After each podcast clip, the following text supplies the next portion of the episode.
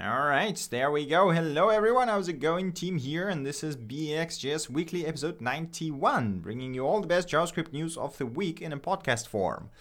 And uh, yeah, apologies for missing the previous episode. One of my cats was sick. Uh, if you don't follow me on Twitter, you probably haven't seen that. But yeah, I had to take her to the vet instead of streaming. Uh, she's all better now, so we can get back to JavaScript news basically. We do have uh, a ton of libraries and demos this week around, but not so much everything else. So I guess let's just uh, get right into it and see what we have to talk about today. Um, hey, not a number is a number. Welcome to the stream. Good to see you as well. It's been it feels like I haven't streamed for like ages, but you know, it's only been like 2 weeks I think. it's weird. All right, as usual, the first uh, section is getting started, bringing you all the article that can get you started in different stuff. The first article of the day is cropping images to a specific aspect ratio with JavaScript. A pretty nice tutorial that guides you through, well, cropping images, right? So if you are working with images and if you are wondering how exactly do you crop it to a specific aspect ratio, which, well, basically comes down to the math, to be honest, uh, it also acts as a nice tutorial for the canvas, so if you're interested in that, do check it out. Other than that, you know, it's uh, very straightforward. There is nothing super complicated here, but it's a nice little tutorial. All right, next thing we got here is building animated draggable interfaces with Vue.js and Tailwind. It's a pretty nice tutorial on uh, building, well, as it says, the draggable list in this case with uh, Vue.js and Tailwind. Um, I, yeah, I don't really have much more to say about that. As you know, I pretty much love Tailwind. Uh, I've been using it since I basically discovered it. It's an amazing CSS framework. Vue.js is also a very nice library, and I've used it in more than one project. And well, this guides you through basically using the Vue draggable to create a nice drag and drop list that looks relatively fancy with um, Tailwind. But yeah, if, if that sounds interesting to you, do check it out. It's not, you know, it's not nothing super advanced in here, but it's a nice little tutorial. All right. Next thing we got here is getting started with an Express in ES6 Plus JavaScript stack. Uh, so this is very large, as you can see here in the scroll size, this is like immensely big article that guides you through building your own CRUD application using um, modern ES6. So, you know, all the modern features that are now supported out of the box in Node.js, including node modules and stuff like this and then uh, attaching it uh, to the MongoDB with Express Server and exposing the REST API for that. So if that sounds interesting, do check it out. It also does a pretty good job of basically introducing you to ES6 features such as destructuring, shorthands, async await, spread operator, and all that kind of stuff. Uh, it actually starts with uh, just purely ES6 features and then goes into Express and only then, uh, or I think the other way around actually, first MongoDB and then Express. So if that sounds interesting, do check it out. It's a pretty nice detailed tutorial. All right. Next thing we got here is JavaScript visualized event loop. Uh, pretty nice. I mean, it's short-ish article, but it's very nice, uh, nicely visualized. Let's put it this way. So it basically shows you a set of uh, GIFs, animated or videos. I don't know, whatever their format is. I guess GIFs in this case that uh, show you um, uh, how the uh, JavaScript uh, event loop works step by step, which is sometimes like it's you know it's one of those concepts that you have to really understand to work efficiently with JavaScript, but it can take a few years, I guess. To properly click with you because you know it seems like a relatively straightforward concept, but sometimes it just doesn't kind of click in your brain and you just struggle with it. And sometimes the GIFs like this can help you a lot in understanding how exactly it works. So if you still struggle with the concept of event loop, if you still don't kind of understand completely how it works, do make sure to look through this article, look at the GIFs, look at the description. Maybe this will help you uh, finally figure it out, basically. It's a pretty good visualization. I still think that the best one was that uh, interactive one where you could actually click and see it step by step. We covered it in one of the previous podcasts, I think all the way in the beginning, actually, because it was a few years ago. Um, but yeah, anyway, that's a pretty good one, so do check it out. All right. Next thing we got here is NSQ tutorial. Build a simple message queue using NSQ. So this is essentially a tutorial for NSQ and using it from Node.js. Uh, NSQ is apparently a new distributed messaging platform that is written in Golang and uh, developed by the guys from Bitly. So if you are interested in message queues and if you wanted to try something else than Rabbit or ZeroMQ or whatever, then this seems like a pretty nice alternative. So you can, you know, it's it's written in Golang, so basically it means it's cross-platform. You can run it just about anywhere. Seems to be relatively easy to work with. Uh, has a nice Node.js API and you know all the message queue related stuff consumers uh, producers queues all that kind of stuff is included obviously so if you're working with those, do check it out. Maybe you will find that interesting. And the last article we got here for today in the getting started section is experimental React using Suspense for data fetching. So this is a nice write-up on, um, well, Suspense for data fetching. So specific look at the application of Suspense in the React experimental build to the data fetching. So if you were, you know, I mean, we've, we've had Suspense for rendering for quite some time, and it's I think it's even live now, right? So I don't I don't think I ever actually ever used it until now, but yeah, it's been out there for quite some time. Now. Suspense for data fetching is something that's still experimental and something that uh, is only be that's something you you can only work with if you get the experimental build of React. And it's still confusing like you know at least to me i haven't tried it yet so i still find it a bit confusing with the whole like throwing promises and everything. But at some point i gotta dive into it and see and this article walks you through it quite nicely. So basically it shows you what you have to do to set it up how it works uh, what you have to do to actually uh, return the uh, pending statuses errors and responses and stuff like this so if you are curious do check it out. It's a pretty good write up. All right, that is it for the getting started section. Now we have two articles here today. Just two is uh, both are actually quite cool. So the first one is from Cloudflare guys, and it's titled "The Languages Which Almost Became CSS." Now, first of all, this is not exactly JavaScript, but I just found this article to be absolutely fascinating, so I wanted to share with you guys. This is a write-up on essentially history of CSS and uh, what kind of other languages could have been CSS and what kind of proposals were there in the very beginning when the Mosaic browser just, you know, was just in development, basically not even reached 1.0. Um, there is some weird syntax over here. Like this is this is one of the examples. So add body foo fa equals he si equals 18. Like how? What the hell does this even mean? Apparently this is actually FA is a font family for whatever reason, HE is Helvetica, and SI is a font size. It's like, I'm really happy to see that we didn't, you know, this proposal didn't stick and we actually get a proper CSS because this just looks bonkers. It's not easy to read. And there is a lot more here. So like the author here goes through the all the previous proposals, which is absolutely fascinating to see some of those things are uh, yeah, it's yeah, it's it's hard. It's it's really hard to read. Um, and yes, they make current CSS look a lot nicer than you know you would think it is, uh, because the older proposals are just complete bonkers It's like there's even like Clojure or Lisp style stuff here. That I guess it's not terrible, but it's just weird. So there you go. If you have any interest in CSS history or just, you know, development, web development history in general, I would recommend reading that because it's absolutely fascinating and there's some really cool stuff in here. Okay. Next thing we got here is uh, the pretty cool study from the backlink, uh.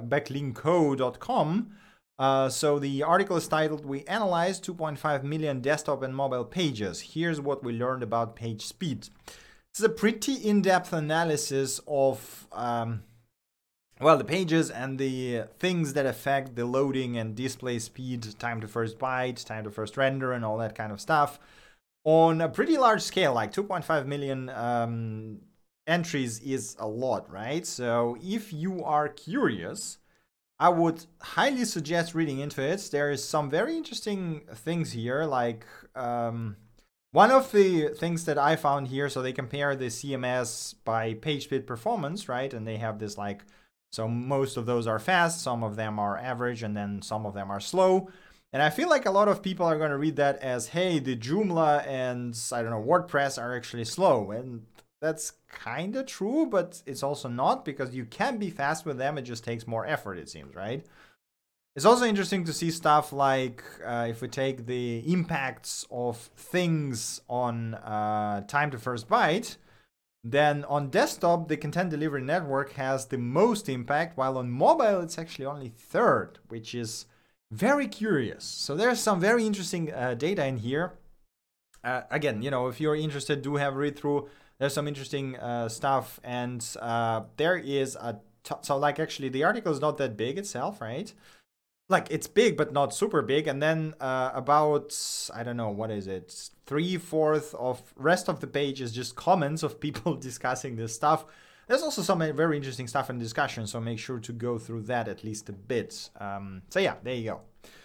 Right uh, that is it for articles and news. Now we got a few tips tricks and bit-sized awesomeness. And uh, the first one of them is this uh, thread from or i guess post from rich harris the one of the authors of Svelte, uh, that talks about web components. Apparently, web components break uh, accessibility. They break progressive enhancement, meaning you don't get any server-side rendering, and it, they are basically broken without JavaScript. They don't work with SVGs, and they share global namespace instead of being modular. So this is just like the four highlights that he put here in a tweet. And that's three dots, meaning there's more caveats. And he says, imagine how much tedious moralizing with C if JavaScript frame- frameworks shipped with similar limitations. And he's absolutely right. You take any popular JavaScript framework for UI we have today, be it React, Vue, Svelte, I don't know, Angular, whatever you can imagine, right? All of them have these features, while web components don't. And we still have people in the community who try to push web components, which I mean, I guess you know it's it's great. The idea that we have something native that can replace framework is awesome. But they are not even close to being at stage where you could take web components and then replace any existing frameworks with just web components, which is uh, kind of bonkers when you think about it. But there you go. It's just sort of a PSA, I guess, for you if you were considering using web components. So uh, yeah. The next tiny thing is, uh, as you know, the ES modules are now natively supported in Node.js, and uh, jQuery just migrated from using AMD to just using ECMAScript modules, which is kind of great. So yes, jQuery is still actively maintained. It's still a totally viable um, library. And as you can see here, migration actually, uh, you know, is pretty damn big, to be honest. There's like 800 additions and more than 1,300 deletions, which is uh, pretty damn impressive. So there you go. If you wanted to use jQuery as an ES module, you now can. Okay, and the last thing we got here is a new RFC for Next.js static generation that adds build time data fetching, client side routing with build time data, and static and server rendered pages in one application, as well as static generation for routes coming from a CMS. Now, what this essentially means is this this turns Next.js into sort of a hybrid between Gatsby and, well, the old Next.js. The idea is that you now have, or will have, uh, additional methods that you can define on components, right? Like get static props, get server props. That will, for example, the get static props will be generated on the build time. So if you have any data fetching in there, it's going to be executed build time and then just statically bundled together into component and rendered immediately, which is exactly how Gatsby works right now, right? So you got this all the pre-processing thing that's basically fetches the data, throws it into Gatsby backend, and then Gatsby statically compiles them into pages, and you're done. This is what's going to happen here, which makes Next.js incredibly powerful, in my opinion. And um, yeah, it's actually I'm not even sure I would need Gatsby after that. I mean, Gatsby has some still some you know ad- additional bonus things like GraphQL unified interface and things like this but with these changes, Next.js might be very like a lot more interesting, I guess. Let's just put it this way. A lot more universal. Let's just put it this way. So yes, if you're curious about the proposal, uh, make sure to read through the RFC itself. There's some interesting things. It looks really neat, so I'm I can't wait to see this shipped, basically. Right. Uh, so we don't really have any releases this week around for whatever reason. So there's literally nothing, no new versions that are you know notable and uh, worth highlighting. So let's just go into the libraries and demos. And yes, we do have a ton of those this week around for some reason. So I guess people decided just to release or highlight their um, demos instead of releasing new versions. Okay, so the first thing we got here is uh. It's a resilient and transient fault handling library. Uh, sorry, resilience and transient fault handling library that allows developers to express policies such as backoff, retry, circuit breaker, timeouts, and all that kind of stuff. Uh, so if you ever work with .NET, they have a Polly library that is super handy for which basically does exactly this. And it actually looks really nice. So basically, the idea is that you can uh, use uh, um, policy um, class, I guess, right, to define the policies that says, okay, so we are going to handle everything, we're going to retry three times, and we're going to exponentially increase the time between retries, uh, exponential backoff, right?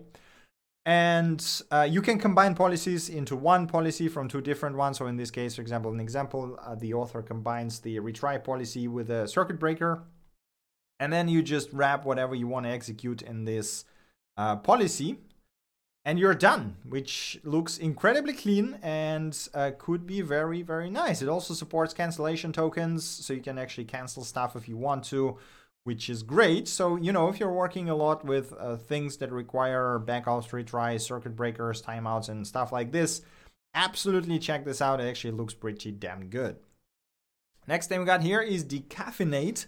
So this one has been around apparently for quite some time, but I never seen it, so I thought I would just highlight it. It's um, a compiler from CoffeeScript back to Java, modern, modern JavaScript, right? So if you have an old CoffeeScript code base and you want to convert it back into the modern JavaScript, because, you know, I, I don't think, does anyone still uses CoffeeScript? That's a good question. You can actually just uh, take this tool, run it over your CoffeeScript code base, and it will just work. For example, they did it for Atom code base, and it worked perfectly fine which is actually damn impressive. So there you go. Um, right, next thing we got here is uh, autarky. Autarky. I'm not sure how to read that. Autarky. Autarky. Um, it's uh, yet another tool that helps you to get rid of node module folders. In this case, it basically it's a bit more advanced. It actually allows you to uh, filter by node modules folders and delete them by the um, installation or creation time, I guess, of the folders. You can get rid of the old unused node modules from the older projects that you never used or you know you haven't used in the last year or whatever. I personally have a ton of those, and yes, it's sometimes very handy to have something like this. So that sounds interesting. Do check it out. Next thing we got here is scroll trigger. Essentially, the yeah scroll interaction library that allows you to define triggers that would work on specific scrolling points that you know as a simple object uh, definition API, and then you can create a bunch of triggers or remove them, and it seems to work relatively well. So you can do stuff like this here, appearing elements, disappearing elements, some fancy background stuff, and is just you know plain JavaScript without any plugins or jQuery or anything like this, if I remember correctly. Seems nice. So if you're working with scroll a lot, do check it out. This seems like a pretty nice library. Okay, next thing we got here is Creepy Face. This is probably my favorite one. It's a JavaScript library that makes your face look at the pointer. Uh, uh, as the author says, ideal for resumes or team websites. So it literally makes the um, faces on the page follow the pointer. And I absolutely love this cat in the middle. And if you pointed it, there'll be a hand and the cat is going to be like, no. So this is just perfect. And um, I think every website should have a cat that watches over your point. Okay, anyway, uh, yes, if you if you want that, check it out. I mean, keep in mind that obviously this is made with images, right? So essentially just um, scrolls through images that points towards your pointer, which means that there is significant data overhead, meaning you have to have like that is a lot of images. So like I don't know, one, two, three, four, five, like I don't know, twelve images or something, right? For the all the directions essentially. So yeah, that's not without downsides, but it's a really neat library anyway, so do check it out.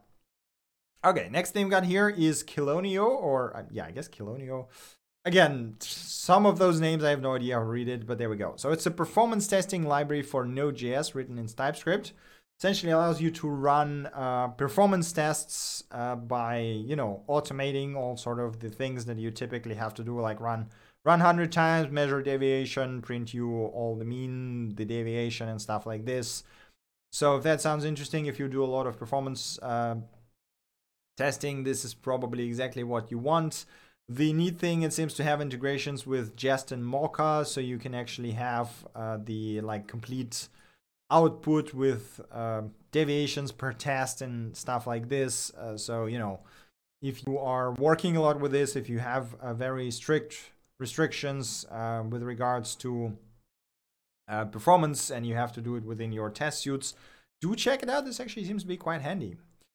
Right, next thing we got here is Mine.js, yet another voxel engine built in JavaScript that is kind of like Minecraft, but you know, in this case, this is not, the full game is just a voxel engine. So if you ever wondered how do you build your own voxel engine, then well, there you go. It's actually a really nice uh, code base. You can learn from it. It's built using Three.js and uh, React.js for the UI. Uh, so yeah, pretty straightforward.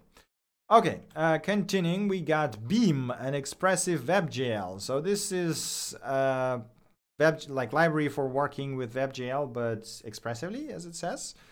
It has a very nice uh, API, and it allows you to do well a ton of things. Actually, where is so you can even like um, do the texture configurations, like allows you to do all of that in the demos, at least in real time with you know with all that stuff. Is all of that is WebGL looks really nice. And yeah I mean you know I'm not a WebGL person but even for me the API looked really clean. So do check it out if you work a lot with WebGL maybe this will simplify your life. All right next thing we got here is Hexabit a music sequencer using commits um, yeah so it's it's one of those silly ones but it's pretty neat so essentially yes you can uh, can just uh, pick um, set of instruments you want. Failed to fetch because my JavaScript is blocked likely, right? So you just uh, pick a set of instruments, then you pick a repository, and then you can just say, okay, yeah, you know what's this is gonna be like, hey, we got this thing, and then you got Redux.js with commits, and you can pick the yeah, it's it's just it's ridiculous, but it's so well made, it's just crazy. So uh, yeah, if I guess if you ever wanted to make music from your commits, now you can, uh, like live, or if you wanted to learn how to do sequencing online with the Web Audio API, there you go. You can do that too. It's it's actually pretty good. okay. Continuing, we got NTL Node Task List, interactive CLI to list and run package JSON scripts. So if you ever were too lazy to look into package.json and you never remember what kind of scripts does it has, then you can just use the NTL package that will uh, interactively show you what scripts do you have there and allow you to pick which one do you want to run, including descriptions, commands, and all that kind of stuff. Also can run scripts in parallel and provide environments and do things like this. So, you know, if you're uh, doing a lot of that, do check it out. Maybe this is exactly what you were looking for. Nothing, you know, super complicated here, but it looks quite nice. Okay, Next thing we got here is Particles BG, React Particles Animation Background Component. Um, that is not gonna work here because UMatrix for some reason is not very good friends with StackBlitz. But if I open it in an incognito window, that should be working just fine. So there we go. Uh, yeah, it just basically allows you to do random particles in the background that looks absolutely bonkers. I I mean, I guess you would probably could make it look nice, but the demos they have are kind of bonkers. But you know, as a learning material, I guess that's that's uh, fine. So if you are working, yeah, I mean, this one looks probably okay, but it's still very very distracting. anyway, if you wanted the background particles component, do check it out. It uh, seems to be pretty nice. Next thing we got here is Legra.js. Um, so this is a Lego brick graphics, uh, three 3.3 kilobyte gzipped JavaScript library that basically allows you to draw things using Lego brick shapes on canvas.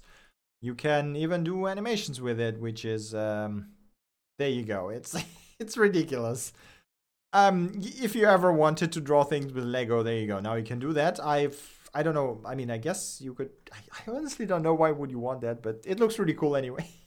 so do check it out if that sounds interesting. Okay, next thing we got here is Blocks UI Alpha, a JSX based page builder for creating beautiful websites. So, um, yeah, it's a page builder, but it actually looks pretty damn cool. So you got this, you know, header, and then you can just drag and drop modules, and that, that, that is not what I wanted. Uh, trash this. Drag and drop modules, and just basically edit them inline, right? And then you can export this as a code, which you can then use in your Gatsby or React website or whatever, which to be honest, is really damn awesome. So if you ever wanted a visual builder for stuff uh, in React, so obviously this is React based, so you know caveat applies. It is actually really great, and it's open source. So you can, you know, if you want to, you can improve it, fork it, build it, whatever you want. It actually looks really impressive. So if you're working with React, quite highly recommend it to at least look into it because it's quite damn neat. Okay, Next thing we got here is WRR, a tiny weighted round robin utility. So if you ever need to uh, distribute things in a round robin manner with weights, you no longer have to write it on your own. You can just take this tiny algorithm and well, yes, you know, it's super straightforward, super simple, super tiny. It's like 148 bytes. Uh, yeah, so if you ever were looking for something like this, do check this one out. Next thing we got here is Flowy, a minimal JavaScript library to create flowcharts. This one is super fancy. So it allows you to basically do this. You can drag and drop blocks, right? And then those blocks can connect. Now the cool thing is that you can connect more than one block and then they will branch. And then you can drag those branches around as well.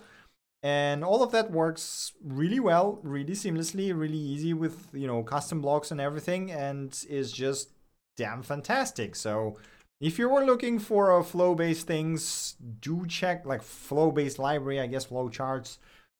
This one is really good. Um, caveats, it is based on jQuery, so you would have to either add jQuery to a project or, um, you know, if you're already using jQuery, then I guess this will just work out of the box. Nonetheless, it is amazingly well made and works very well.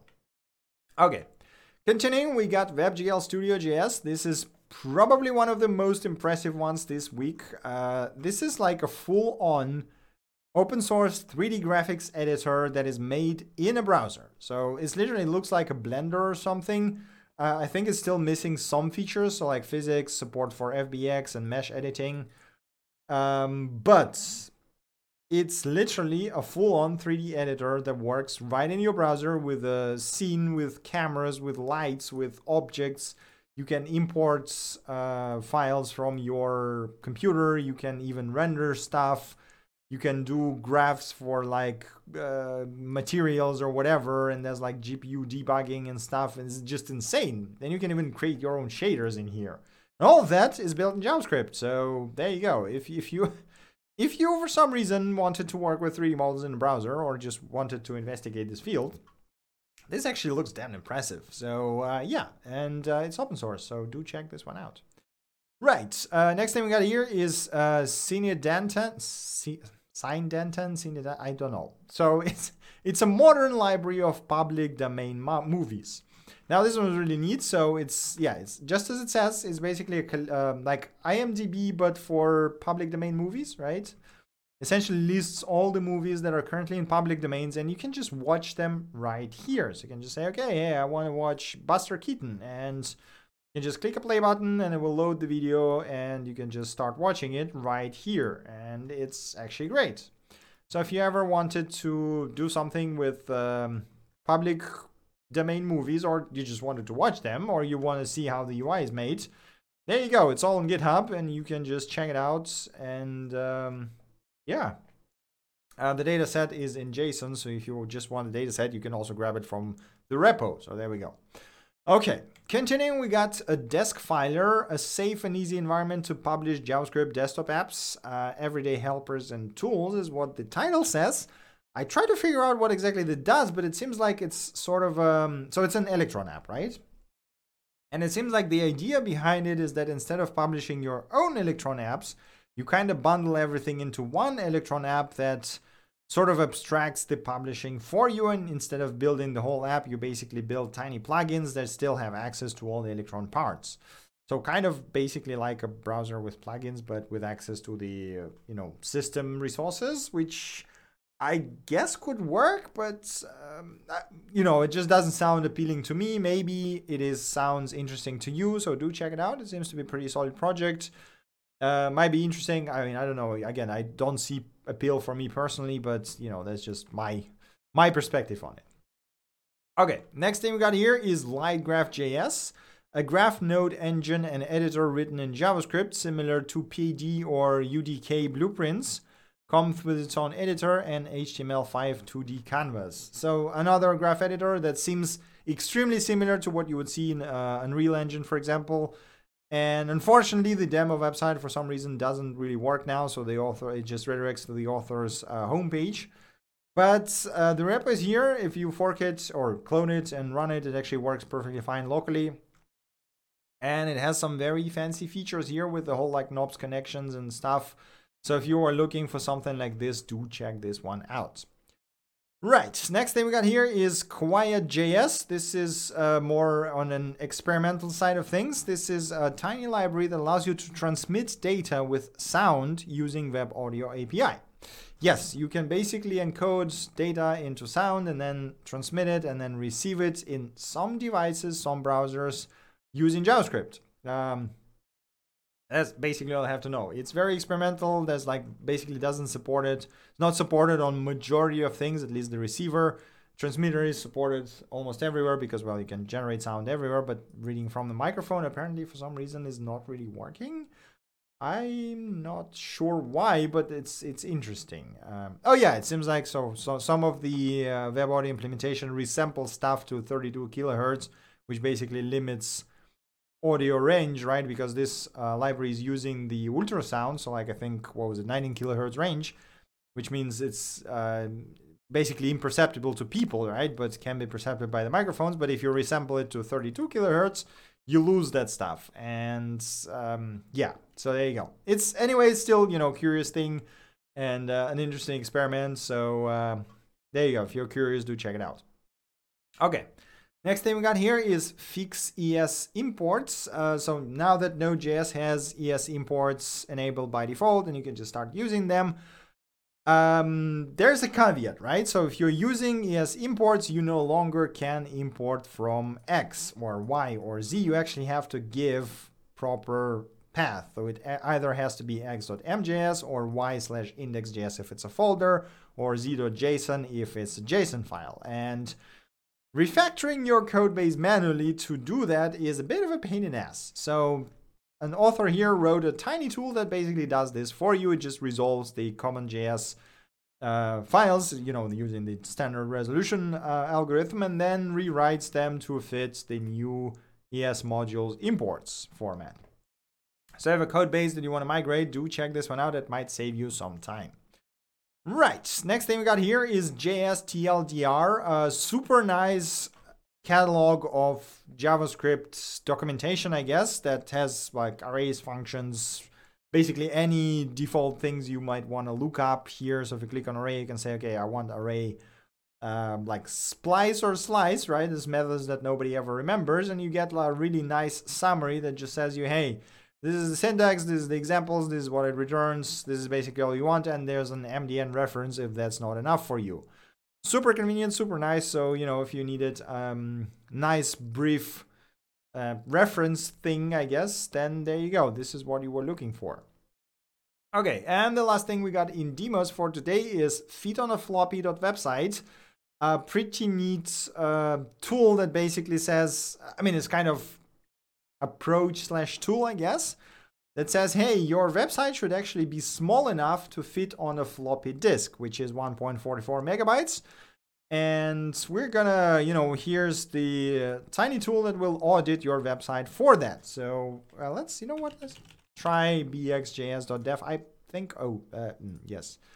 Yes, there you go. Have some JavaScript. Um, I actually think it won't fit if it loads the web worker. It won't fit on the web. Uh, no, it does fit. Okay, so it doesn't load the web worker because the web worker brings our database in the background that uh, is used for searching, right? Which is quite a lot bigger than 1.4 megabytes.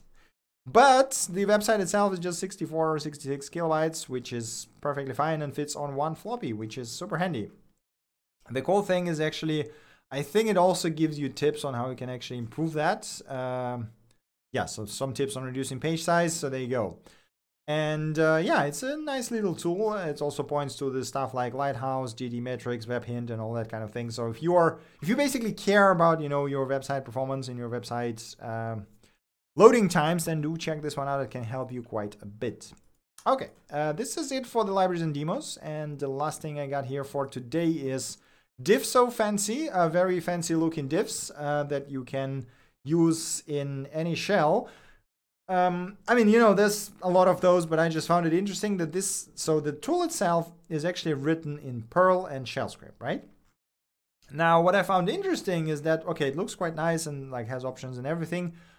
The thing is, you can actually install it uh, with, well, a lot of ways, including npm, nix, brew, and packages on Arch Linux. The interesting thing is that the first one here comes npm. So someone wrote a really nice package in Perl and then published it to npm. Which, I mean, it's just, um, it's curious how npm is now this universal command line tool installing platform, I guess. Okay, this is actually it from my side. So this was BXJS Weekly episode 91. Uh, if you guys have any questions or suggestions or links I might have missed this week, feel free to throw them into the chat right now. If not, we can just wrap it up here. Um, as usual, you can find all the links either on GitHub or on bxjs.dev. Uh, we have, uh, so I have a Twitter where I share some of the stuff I collect over the week. There is a Telegram channel where I basically collect all the links that I gather here for this. So if you want unfiltered stream of stuff that I find over the week, you can just subscribe to that channel we have a Discord server where we talk about JavaScript. So if you need any help or you just want to discuss something, approaches, architectures, or you just you know want some basic help, join us. We're more than happy to talk. And uh, yeah, that's basically it. Okay. Doesn't seem like there's any more questions or suggestions. So thank you guys very much for watching. I hope you enjoyed the show. I'm hoping we're not gonna have any more breaks. Uh, you know, since the cat is now better, and I, you know, this doesn't seem to be anything in foreseeable future that would prevent me from streaming more. Uh, so yes, BXJS Weekly should be on schedule. There will not be any development streams anytime soon because I'm preparing a new course for the YouTube. Um, I'm hoping to finish it before the year end, but we're gonna see how that goes. Uh, but yeah, that's basically it from my side. So once again, thank you guys very much for watching. Thank you for your continued support, and I see you next time. Bye.